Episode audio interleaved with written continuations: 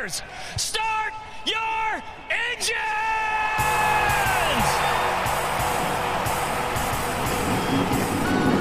Welcome to the one place everybody wants to be Victory Lane, your source for news, analysis, discussion, interviews, and more from the world of NASCAR.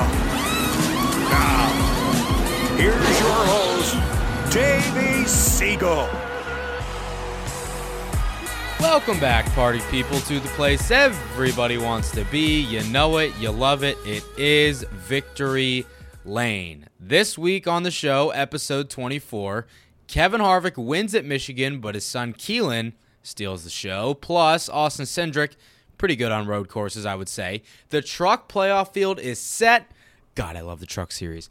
And as you see from the episode title, John Hunter Nemechek the guest on this week's show. Shout out to my boy Brad Perez. Nematodes. Still no intro, so here comes the lame, per usual. Meow. I don't know if you guys can tell from my voice, but I'm a bit under the weather this week. Yeah, a cold bug bit me. But I'm actually currently coming to you guys from Bristol, Tennessee. Actually, Bristol, Virginia. I think my hotel's in Bristol, Virginia.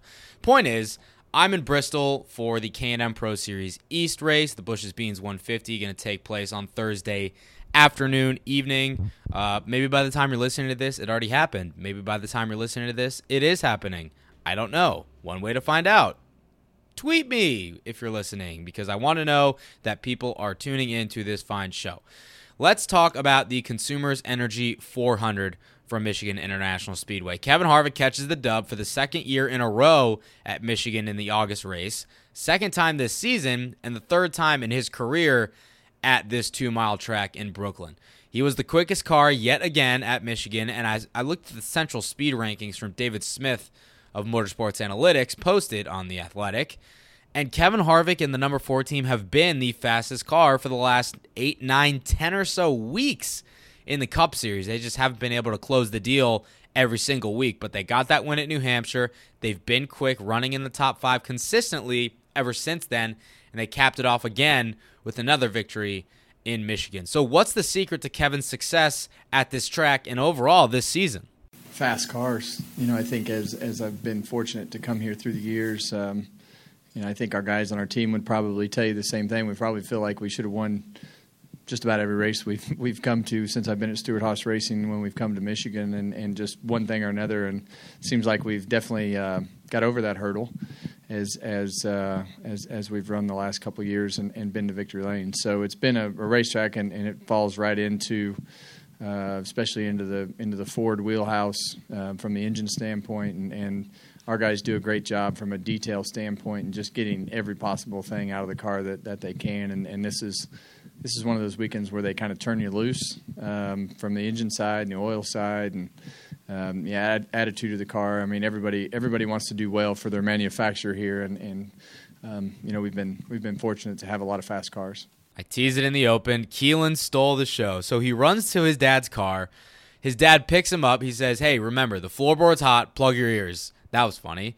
Uh, did a mini victory lap, kind of with his with his dad driving. Then he stood in the car for a burnout, grabbed the flag, enjoyed every second of it, and so did everybody watching. I, I really was, I was just smiling. It was one of those cool moments, those father son moments, and we saw it happen last year. I get that, but this is just pretty damn cool. He brought the flag from last year um, when it, when I picked him up. When we met up, we went to the we went to um, I had to go to an appearance, so he met me at the in Dearborn, and we went to the Tigers game on on um, Thursday night and we got back to the bus, and the, the, flag was in there. I'm like, why in the world did you bring the flag? He's like, it's got to be good luck. So, you know, we, we need to take two flags home. So, you were right. Filled the tires up with air this this morning. Tire guy, he's out. Firing him, right? Yep. Keelan's two for two airing the tires up. So he said that the tire guy, it's got to be it's got to be him putting the air in the tires. So, um, so we had two flags and a new tire guy. Crew chief Rodney Childers was the man who set up the car and he was feeling a little bit of revenge because last time they came to Michigan, they had the fastest car, but there was just something wrong in the setup, and he felt like he was the one to blame for that. So they came back with the exact same car, had even more speed, and wound up closing the deal. You know, to be honest, we, we love coming to, to Michigan. We love this racetrack, and I think if you look at the history of the four car, we've been fast here every time we've ever came. Um, so, you know, we had a great car here in the spring um, of my own doing. We had too much left front camber in the car in the spring and um, never could put ourselves in position to lead the race because every time we uh, a caution come out, we had to put four tires on our car when other guys were putting two on. So, um, you know, the, the biggest thing coming back was to fix that problem and, and to try to, you know, hit some more details and try to make the car a little bit better. But um, you know, overall, it's the same car that we ran here last time, and um, we, you know, it, didn't hardly have a scratch on it last time. And um, to be honest, I was a little disappointed that it was it was only on the body plate for like half a day. And I'm like, surely to God they didn't get everything done to that thing in a half a day. That uh, you know you try to continually make your cars better and update them. And um, so you know it, it was good, and uh, it's been fast all weekend. And everybody on the four team just did a great job of, like I said, hitting those details all weekend. Rounding out the top five, you had Denny Hamlin, Kyle Larson, Martin Truex Jr., who in his 500th start wound up coming from the back, won stage one. He was one of the quickest cars all afternoon. And Daniel Suarez, don't look now, but he is now back in the playoff hunt for one of those final few coveted spots. A lot of people ran out of fuel at the end, and he was able to scrounge and claw his way for a top five finish. Kyle Busch came home in sixth. He did not have the typical speed that we're used to seeing out of him this weekend, but one stage two. Ryan Preece with a solid seventh place run.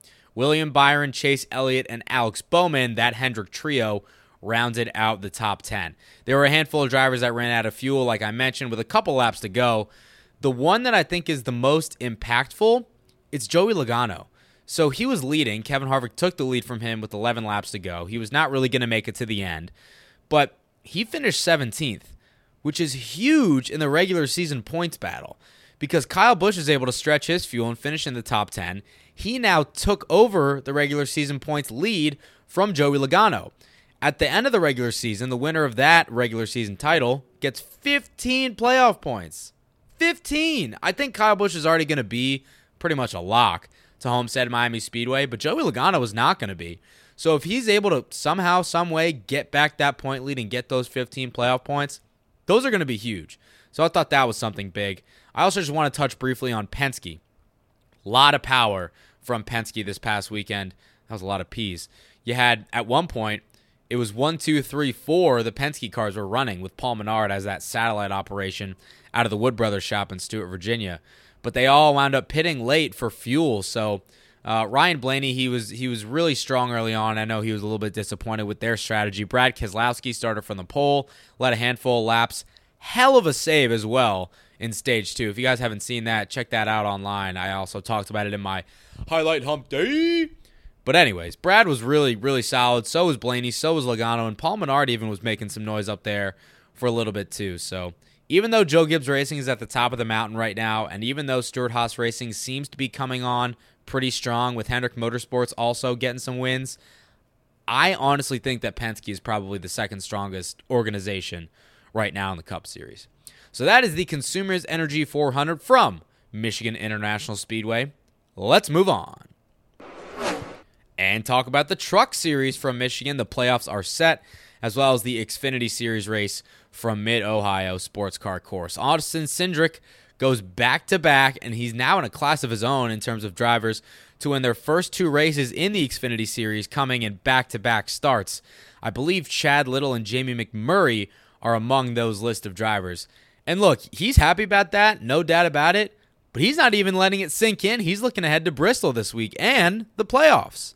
Next next week isn't going to be easy, but uh, I've grown a lot at, at, tracks like Bristol, and uh, uh, I've, I've, I'm already thinking about what what I need to work on, where where the groove's going to be, where where our race car needs to be based based off the spring race. So I'm I'm pretty motivated to get one of these things done on an oval. Uh, I, I think it'd give our, our team a lot of confidence because you know we race mostly on ovals. So when we come to racetracks like this, obviously, you know, we can have a lot of confidence in our cars and, and confidence in me. And you know, I, I, think we're building that to those other racetracks. And uh, I'm just I'm just over the moon to win at a place like this. You know, get my first two wins uh, within a week is is incredible. Um, so I'm just I'm just over the moon, thankful for Brian and everyone on the team um, for sticking behind me. You know, I, have I've had to lo- learn and grow a lot in this series. Um, I mean, before that, I had one year of stock car racing experience, and that was at the truck level.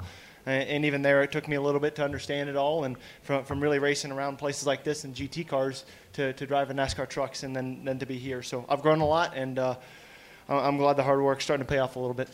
I think it's safe to say Austin Cindric, yeah, pretty good at that road course stuff. Truck Series, though, God, I love the Truck Series. Austin Hill, he wins it at Michigan, his second win of his career and this season, winds up bookending the regular season for Hattori Racing Enterprises. Kicked it off with a win at Daytona and closed it off with a win at Michigan. Not a bad season so far for Austin Hill and HRE, and they are now in the playoffs. But Austin talks about his day here, one where those pretty up and down.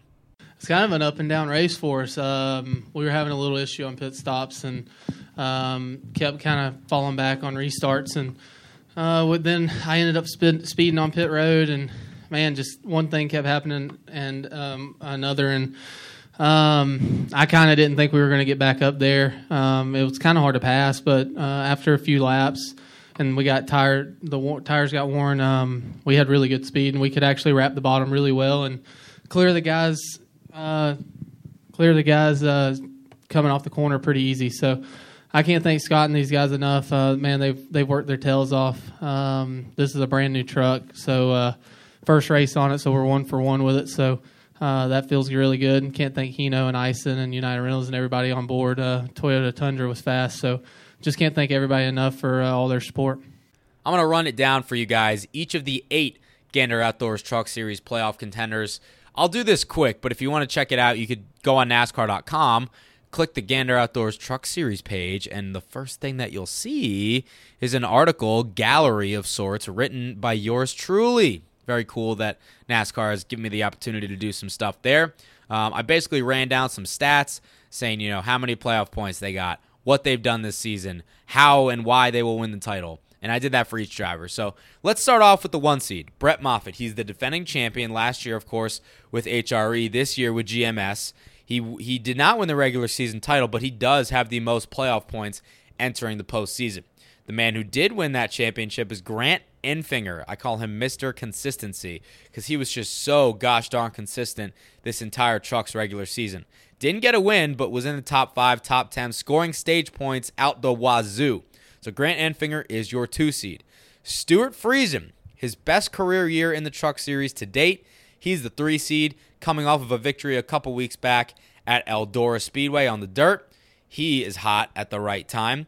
Then you have Austin Hill with HRE, who we just talked about at length. Ross Chastain as the five seed. Now, the storyline on this guy, we've talked about it at length. It, it's pretty crazy. But I honestly do think that he's the favorite to win this championship. When you think about what this guy has gone through, right? Declares for truck points midway through the season, forfeits all of the points that he has earned in Xfinity, starts from the bottom, literally the bottom, wins a race, has it taken away from him after failing inspection. So what does he do? He comes back the very next week and he wins that thing. All right, like this is I've talked about it at length again, but this is one of the coolest stories, not just this year, but I think overall in NASCAR in the past decade or so. Like this is pretty crazy. Oh, and by the way, he's run a handful of Cup Series races. I think started out running 27 or so races in a row across all three series, did not miss a single race, and he won the Xfinity race at Daytona. His patented watermelon smash, we're going to be seeing a lot of that this postseason. I really do think that he's the favorite to win this title. Matt Crafton, he kind of rivaled Grant Enfinger in my book for the Mr. Consistency title. He does not have a win so far this year, which is kind of strange to think for a two time champion, but he's been really, really consistent and kind of flying under the radar, if I do say so myself. Johnny Sauter, he's been a bit up and down, but will not be afraid to ruffle some feathers. We saw that as he wound up being suspended for his dust up with Austin Hill, uh, and he's a former champion as well for Thor Sport. He's got something to prove. His GMS kind of kicked him to the curb after last season. And Tyler Ankrum, uh, we've had him on the as a guest on the show before, Mr. Cow Liquor Cowboy boot wearing himself.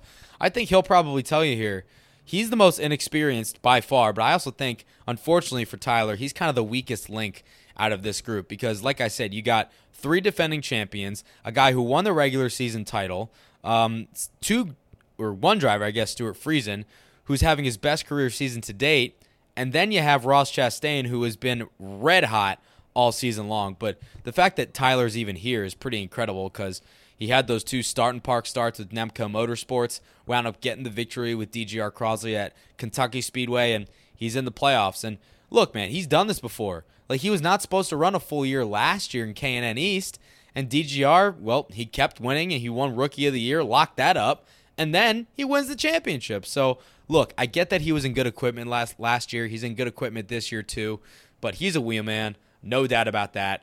I'm excited to see how this Truck Series playoffs pan out. I've said it before, I'll say it again. I think that this series is, if not the best racing in all of NASCAR, and I'm really, really excited to see how it gets underway this weekend in Bristol and then going on to Canada. Eh? Interview time! That's right. Time to talk to GMS Racing Xfinity Series driver John Hunter Nemechek. That's three names for you. Three names. He has one win in the Xfinity Series, six career Truck Series wins, and he's a pretty good wheelman. He's had a heck of a journey to get to where he is now in his career. Some topics that we touched on him being a workout freak, grandma being his biggest fan, which is pretty interesting, and I think a cool backstory behind that. The 2014 Allison Legacy Series, how he kind of broke out in that series. Cool story with Kyle Busch racing him hard at IRP, running with no sponsorship, what that's like. A story about his dad, Front Row Joe, making him work on the cars himself and a lesson he learned there. His dust up with Cole Custer, which is a bit infamous, I guess, in Canada. Uh, racing for Driver's Edge Development, having Front Row Joe as a dad, realistic expectations for this season with GMS Racing, and so, so much more. Uh, I want to say this too. Like leading up to this interview, I was kind of hesitant because I'd had a couple interactions with John Hunter, and he'd been he'd been nothing but cordial to me. You know, very professional, very chill.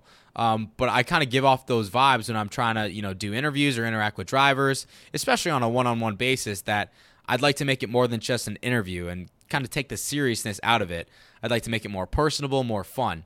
And uh, in the past, very limited interactions, as I said, but he's been a little like standoffish, and I got some bad vibes from him. But he's a really cool dude. Uh, so I, I did a little bit of a 180 on John Hunter. I hope you enjoy our conversation. I think he enjoyed it as well. Pleasure to welcome on John Hunter Nemechek, driver the number 23 for GMS Racing, to the program. We were just talking before here at New Hampshire Motor Speedway. It is insanely hot this weekend, but I think you're a workout freak.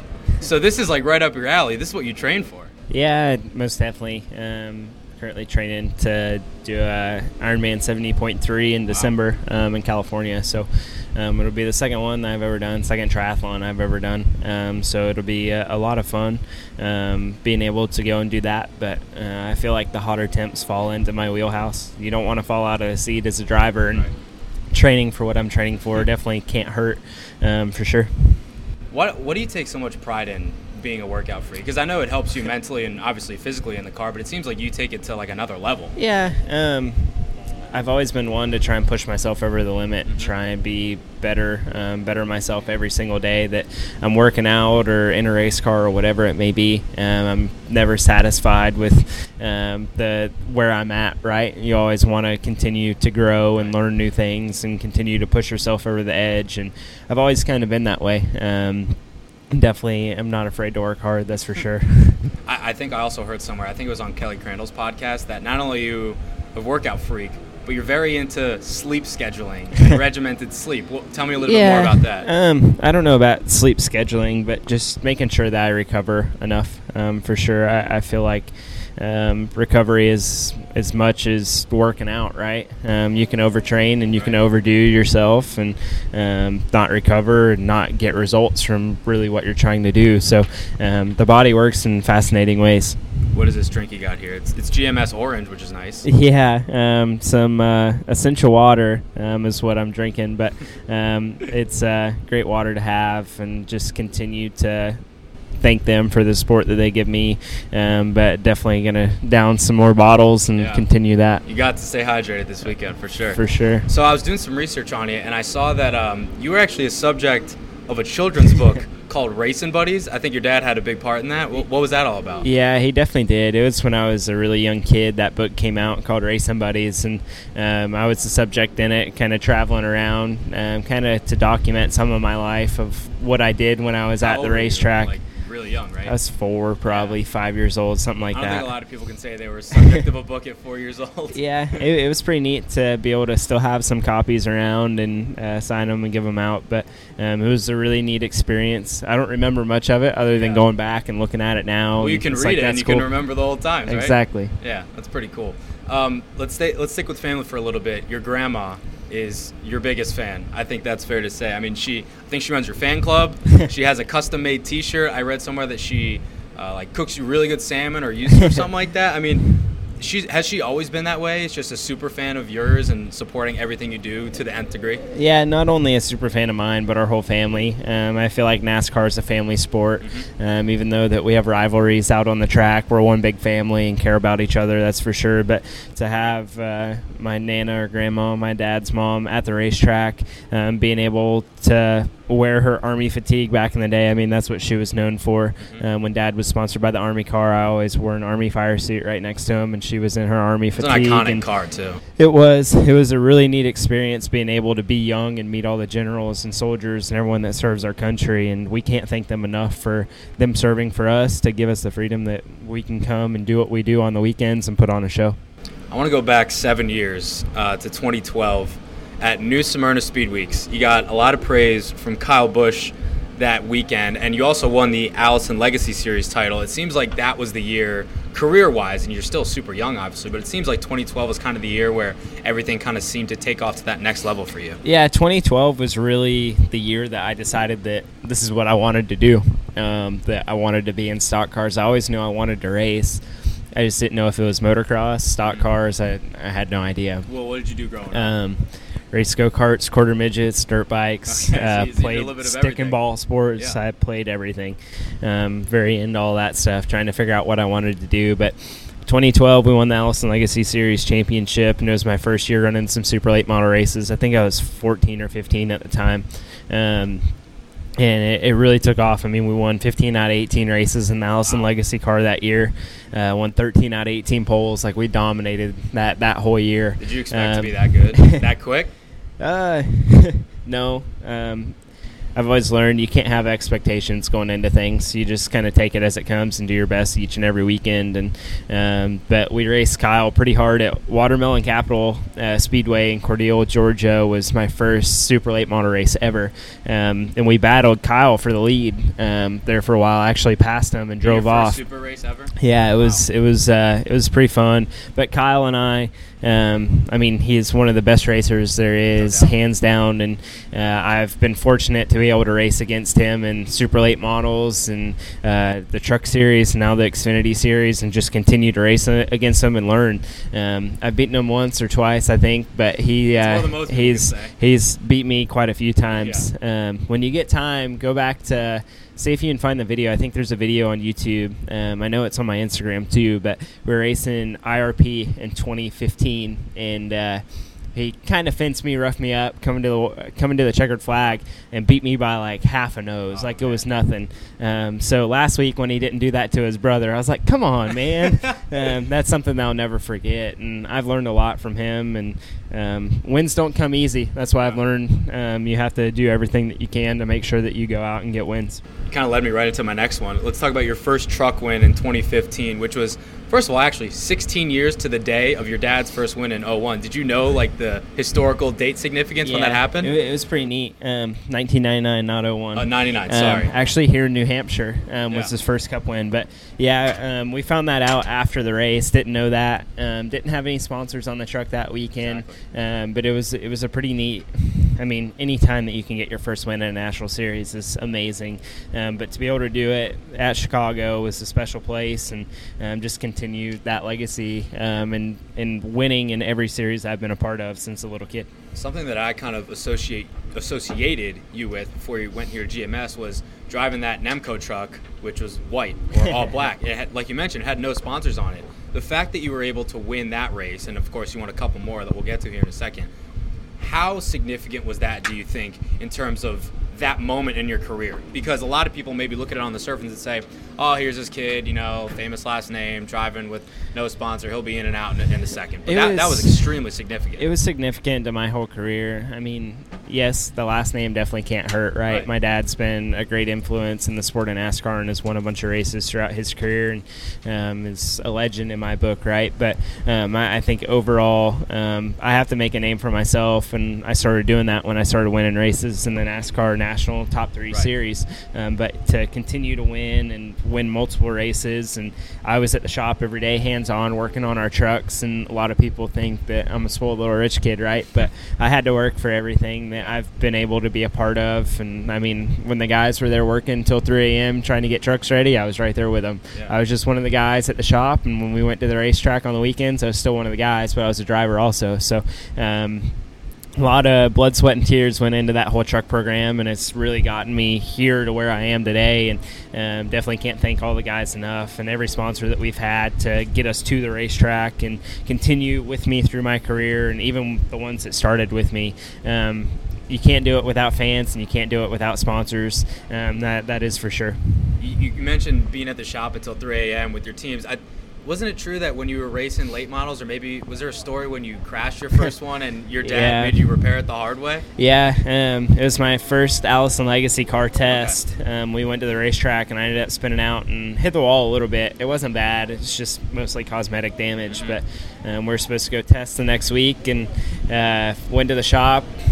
It wasn't loaded. um, it was still sitting on jack stands. I hadn't been out there. Dad had tried getting me out there all week to go, and I figured the guys were just going to work on it. Taught me a valuable lesson to work on your own stuff and make sure that it's ready when you go to the racetrack. That's pretty cool. I like that. Um, so we talked about how big those wins were to your career. I want to talk about another win that a lot of people know you for, and that's at Mosport in Canada and the Cole Custer incident. Before we get to the thing that everybody talks about, which is the fight, can you take me through the finish? Because I was watching that live on my couch, screaming and shouting. I mean, that was one of the most insane finishes of all time. What, what do you remember about it? Yeah, it wasn't much of a fight, but um, we we caught him. I mean, he was quite a ways ahead, and um, I don't know if he messed up or made a mistake on the last lap, but we caught him really fast, and I got to him. Um, I moved him out of the way, and I think it was turn nine. Um, something like that, and then we got into turn ten. I got underneath of him, got loose. Um, I went back to the gas, and we both ended up in the grass. And once you're in the grass and you're stuck together, you can't really get away from each other. So um, it was definitely a controversial finish, but um, I mean, I've been put in the fence a, a couple times for for wins, but I mean, I could have easily dumped him and he could have finished last, you know. So, um, but definitely learned some valuable lessons on my part um, on ha- how to handle situations and stuff like that through it. And um, as a young kid, I mean, I was 17, 18 at the time, something like that. You're still learning. You're still learning how to be a man. You're still learning all the ropes of this deal and still learning how to gain respect throughout competitors in the series. Um, but it's two guys going for the same real estate. And uh, I'm glad we brought home the trophy. You, you said it wasn't really a fight, which is correct. So I guess I, I'll call it an altercation. Is that fair? That's fine. So, have you had you ever been in an altercation of some sort like that up until that point, or was that kind of the first time when you got into one of those dust ups? Um, probably one of the first times I've got into one of those dust ups. Um, I can't remember anything else. You're just a clean, hard nosed racer. That's it. Um, Just want to win, man. yeah, it's true. So let's talk about uh, GMS. You- You're with the Driver's Edge Development Program. That that's a new initiative for you guys this year. How cool is it to be a part of that program? Not only from the surface, but also on the inside. All the people that are associated with it, and all that goes into it behind the scenes. Yeah, it's a pretty neat program to be in um, from Junior Motorsports, GMS Racing, and Team Chevy kind of coming together to put this driver's edge development program together. But to be a part of it and be one of the first class members or whatever you want to call it, um, it, it's pretty neat to be able to say that we're a part of that and to say that GMS and uh, Chevy and Junior Motorsports believes in you, um, that you can go to the next step and continue on through your career. Um, it, it's it's pretty proud to for myself to be able to, to say that I'm a part of that program. But um, it, it's been quite a bit of fun. Um, learned some stuff throughout throughout the way with some of our seminars and stuff like that. But um, just continue to race and do the best that we can each and every weekend. So we talked about your dad a little bit. Um, first of all, he had a great nickname, Front Row Joe. Do you do you have a nickname? Like, d- has anybody given you one? Because I feel like you can't really give one to yourself. No, no one's given me one yet. Um, that'll come with time. So let's talk a little bit more about your dad. He's obviously been instrumental in helping you in all different facets of your career. But take the people behind the curtain a little bit. Well, how big of an impact has he been on your career from all aspects? Meant the mental side, actually getting to the racetrack, learning the whole nine yards. Uh, he's taught me everything that I know, pretty much. Um, other than myself being out on the racetrack and learning from myself, he uh, he's been a huge, valuable um, asset to my career, and um, he's been a boss, a team owner, a dad, a mentor, an advisor. A lot of Um, hats. a, a lot of hats. Now it's pretty cool for him to pretty much just be a dad on the weekends, be able to come and hang out and watch his son race, you know, and still be able to race against him sometimes. It's pretty neat. This season, I know that you, you, you guys have had really good performances so far, but I, I know that you think that there's a lot more left in the tank for this team to kind of get to that next level. What, what's it going to take to get there? If I knew, we'd be there right now. That's true. Um, we're just continue to work hard, work hard as a driver, work hard as a team. We win and lose as a team, and some weekends aren't as good as others, but that's what happens in big time auto racing, right? So, um, being a part of this opportunity for Mr. Gallagher, the whole GMS organization, Mike Beam, everyone that brought me on board, and um, to have our great partners, the Fire Alarm Services and Allegiant, and um, Romco, Barry's Bullets, uh, Chevy Accessories, pretty much everyone that supports this whole deal. It means a lot to me to um, be able to be as blessed as I am to be at the racetrack every single weekend racing. Um, but it's uh, it's been a lot of fun this year. Um, we've had some ups and downs for sure. It's kind of been a quiet season for us, and um, I, I feel like we continue to make gains. We just need to continue to get better each and every week that we're at the racetrack. Um, that's really all that we can do. Um, we're chasing those big three right now. I was going to say, yeah. So the goals this season, I'm sure for you are lofty, but the big three have kind of separated themselves from the pack. Do you think that you could be that fourth guy to maybe get in there with them? I mean, what what are your realistic goals and expectations for this season? I want to win. Uh, my goal is to win at some point this season, and uh, I want to be one of the final four contenders at Homestead. I mean, that's what we're here to do. We're here to win races. We're here to try and win a championship for Mr. Gallagher, myself, and the whole organization. So hopefully we can be a part of that final four. Um, it's going to take some work, um, but uh, you have to believe it to be able to get there. So um, I, I feel like our team has potential to do that. Um, we just need to keep getting better each and every week and keep having strong performances and finish where we need to finish. I feel like that's kind of been our struggle a little bit. Is um, we run decent, we just haven't finished where we need to finish um, at most races this year. So um, just continue to plug on. How frustrating is it though when you're having a good run and then something happens that's out of your control, whether it's a wreck there or a part failure? It's so, some things you just can't control. I mean, how do you kind of compartmentalize that and say, I did nothing wrong? It's just a racing deal. Uh, like I said, we win and lose as a team. You can't point fingers. You can't point blame.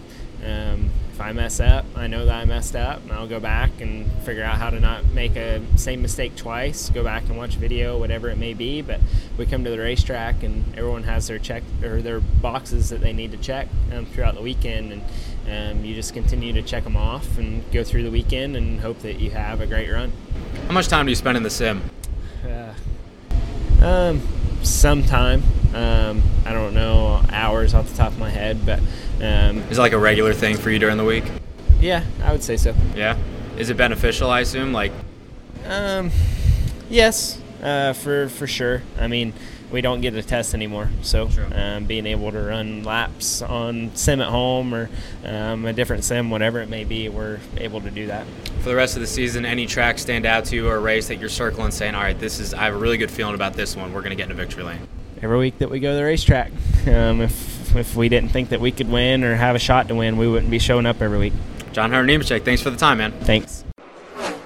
There you have it, GMS Racing's John Hunter Nemechek. Again, cool dude. I- I'm glad that you guys, or I hope that you guys enjoyed it as much as I did, uh, doing the interview and editing it down and producing it. So that was fun. Let's look ahead to Bristol Motor Speedway and Evergreen Speedway. If you live under a rock and you're not on social media, um, I basically post it like everywhere because it's it's a big deal.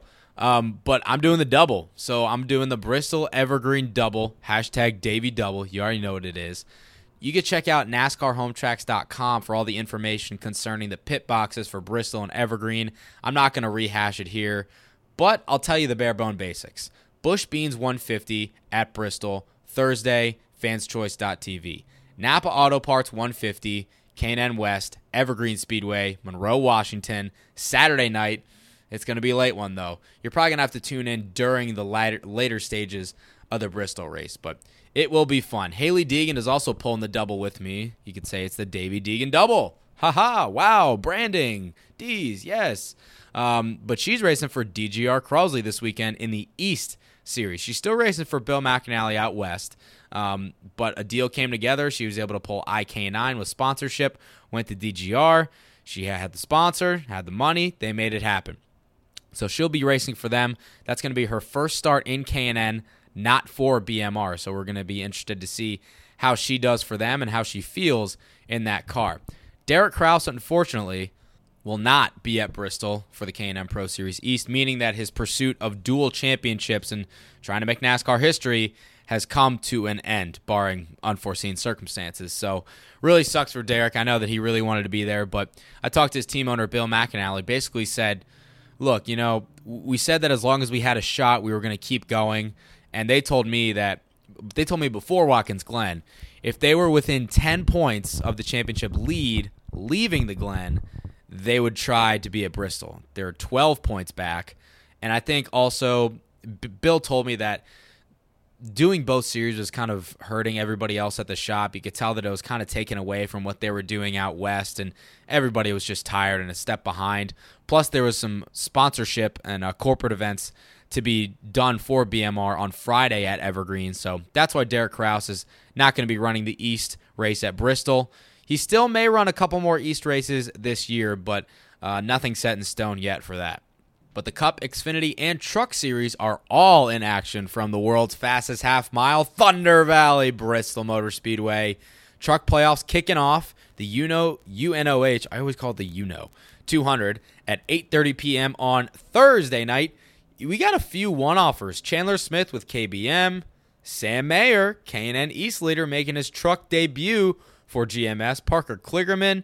You got Rafael Lessard for KBM as well, and Timothy Peters, a longtime truck name. They're all going to be there trying to vie for that victory and pry it away from one of those playoff contenders. Don't sleep on Ben Rhodes. Don't sleep on Todd Gilliland. Don't sleep on Harrison Burton. Those three guys barely missed out on the Truck Series playoffs, and they are hungry. And I mean real hungry. So I'm actually picking Ben Rhodes to win this weekend. Just just a hunch. So the Xfinity race will be Friday night as well. Only a couple races until the playoffs begin. I believe five more to go, but this is the last short track race before the postseason starts for the Xfinity Series. And the Cup Series, the main event, the Bass Pro Shops NRA night race, Saturday evening, 7:30 p.m. Eastern Time on NBCSN. One of the best races of the year. Everybody always says, you know, hey, I'm trying to get my friend into NASCAR. He wants to go to a race. Where should I take him? Where should he go? 95 or so percent of the time, drivers, teams, owners, sponsors, fans, they will say three words Bristol Night Race. This is the event that is up there with the crown jewels. It's not Daytona, it's not Darlington, it ain't Martinsville, but it's Bristol, and it's at night. And look, it's not going to be sold out. We know that. But golly, is it fun to watch, especially under the lights, half mile, beaten, banging, short track tempers on a Saturday night. There's few things like Bristol. There's few things like night racing. There's few things like short track racing. There's few things like Cup Series racing. And when you marry all of those things together, you get a damn good show. Unfortunately, I'm not going to be able to stay for it. As I mentioned, I'm doing the double, but I'm going to be following along as much as I can. I have a feeling that some West drivers out there, specifically Derek Kraus and Hailie Deegan, because they always stream those Cup and Xfinity races when they're at the track for K&N. I'm sure Jagger Jones, Trevor Huddleston, and the squad will kind of watch with us all together. But I'm going to be looking forward to watching that, as I will at Evergreen. We're going to wrap up the show with some lug nuts of the week. Cue the music. You guys can't tell because this is what we call post production and editing, but I've actually been coughing throughout like the entire show. I just get this little like tickle in my throat. And then I pause, and then I gotta edit that out. All right, let's get to it. David Ragan is retiring at the end of the season from full time driving. He left the door open for some part time stuff, but he is leaving Front Row Motorsports because he wants to spend some more time with his family. A lot of positive vibes uh, going David Ragan's way. He's literally one of the guys. I, I don't think he's made a single soul mad in maybe his entire career, which I think is 13 full time years in the Cup Series. Has two wins, one at Talladega for Front Row and one at Daytona for Roush Fenway Racing. Unfortunate news for Matt DiBenedetto. Adam Stern reporting that he probably will not return to the 95 of Leavine Family Racing. Christopher Bell probably going to slot in there if everything goes according to plan because Erik Jones is reported to be nearing a contract extension with Joe Gibbs Racing. So that leaves DiBurrito with a possibility of sliding into that front row motorsports slot. That's a Ford. He drives a Toyota now. That probably won't be a big deal though because look, a ride's a ride. Um, but again, you never know. Could he go back to the Xfinity Series and run full time? Well, not out of the question. He is racing for Joe Gibbs Racing at Road America next weekend with IK9 as a sponsor. Uh, that's actually the final off weekend for the Cup Series. It was going to be Jeffrey Earnhardt's ride, but his kind of split from IK9, left a couple races open, and Matt Benedetto jumped on it, so he's going to be racing for them, and I think he might have a real good shot at winning. Bubba Wallace, he got inked, and I liked NBC Sports NASCAR's headline L in, a, in parentheses, inked, aka linked. Ha, get it? Winky, nudge.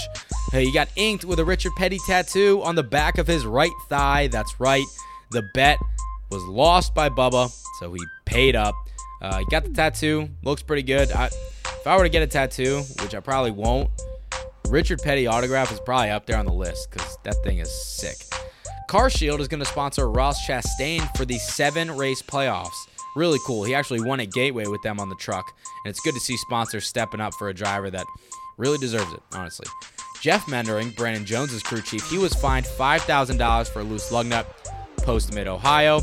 And you had two big time penalties. Danny Stockman, crew chief for Austin Dillon, and Luke Lambert, crew chief for Daniel Hemric. They were fined $25,000. 10 driver and owner points were docked from those teams because they both failed inspection after qualifying, I believe. And things did not get better for them as they both wrecked in the race with Aric Almirola. Yikes. Speaking of yikes, how about Eric McClure? You guys remember that name? Xfinity Series guy? Drove that number 14 Reynolds wrap orange and silver car. He revealed some health issues that he's been struggling with. Has to do with his lungs, and he has something called compartment syndrome, which causes some kidney failure. It's pretty sad stuff. So we're thinking of Eric McClure. Hopefully he gets better. Um, and also, I did, I almost forgot, but I think uh, Caleb Sluha, I think that's how you pronounce your last name, Caleb, if you're listening. But he pointed out something that um, I totally forgot about. A couple years ago, Eric McClure, McClure was involved in a domestic violence dispute with his uh, wife. I believe they're still together. Sorry, I don't have that info in front of me. Like I said, I'm I'm playing a little sick, so I'm trying to wrap this up. But um, hey, I mean, you never want to see anybody sick. So uh, thinking of Eric McClure, hope he gets better, and uh, hope that whole situation was resolved. Well, that's a weird way of ending episode 24 of Victory Lane 2.0, but that's what we do here. We are weird. Uh, so do me a favor. Please rate, review, subscribe on iTunes. We are also on Google Play, Spotify, SoundCloud. We got it all going for us here on Victory Lane. And guess what? I promise you guys that I will read some reviews, and I'm pulling it up on my phone right now. I'm trying to find where I can find the reviews. Okay, it's not working. All right, let me just search it. This is like the other week when I literally did not know where I was the past week, so I had to look at my calendar, figure out where I was. All right, found some reviews. Think. Uh, I don't think there are any. Oh wait. Oh no, this is my roommate. Yeah, I don't think there are any new ones. Well, this one's from Kenseth or Kenseth. Believe this is Alex Yellen. Five stars. Davey offers an interesting mix of culture and NASCAR that can apply to even the most minimal fans. Keep doing you, kid. The day will come soon. Hashtag hopefully. Yeah, if you know, you know. Uh, the best from Vroom Vroom 42. Best NASCAR podcast out there, hands down. I think that's my boy Elijah. Jew Boy Underground. Genuinely incredible. Davey somehow knows how to be in depth for hardcore fans while still being accessible and entertaining to newer folk. Amazing presence. Genuinely, that's an incredible review. Um, this one is from KHI fan Kathleen. This is an actual review that I didn't ask somebody to write. These are from a while ago, by the way. Uh, Davey does a great job with his podcast. Race discussion, along with a sense of humor mixed in, makes for a very fresh and enjoyable show. Kathleen, thank you so much. MMA Girl XXX. I don't know who that is. I think somebody told me who this was, but I don't remember. I wasn't a fan of NASCAR before, but after this podcast, I'm hooked on it. Uh, this is from 18 Diego Didi. Ooh, big fan. Five stars. big, big love to Davey. He brings a new energy that hasn't been seen in the media for years, and it shows in his content. Subscribe to notifications turned on. How can you not love this guy? Three fire emojis. Wow. Well, now that I just gassed myself up so much, I'm going to say goodbye. So I'm going to try to get better after being sick. I'm going to try to enjoy my cross country flight from Bristol back to, or no, from Tri Cities, that is Bristol, back to Charlotte, all the way across country to Seattle. Pray for no rain, and then all the way back from Seattle to DC. And then I'm working my NBC Sports Washington job. And then next week, I'll be at Gateway Motorsports Park. Hell yeah, brother. Um, I'm going to try to knock out an interview with the K&N driver this weekend to hopefully run next week. Let's just say that he or she is one of, if not the most popular driver in the series. That's why I said try to, because sometimes people forget certain amounts of equipment. I forgot my XLR cable. Uh, how am I recording this right now? It's with my longer XLR cable that I use for my videos, but you don't really care about that. and uh, some people also are not good managing their time because I have to wear 10,000 hats when I'm working my job. But I love it, and um, I'm going to stop rambling now. So I'll talk to you guys next week. Peace and love. Enjoy Bristol. Enjoy Evergreen. Have a great week, and I'll talk to you guys next time.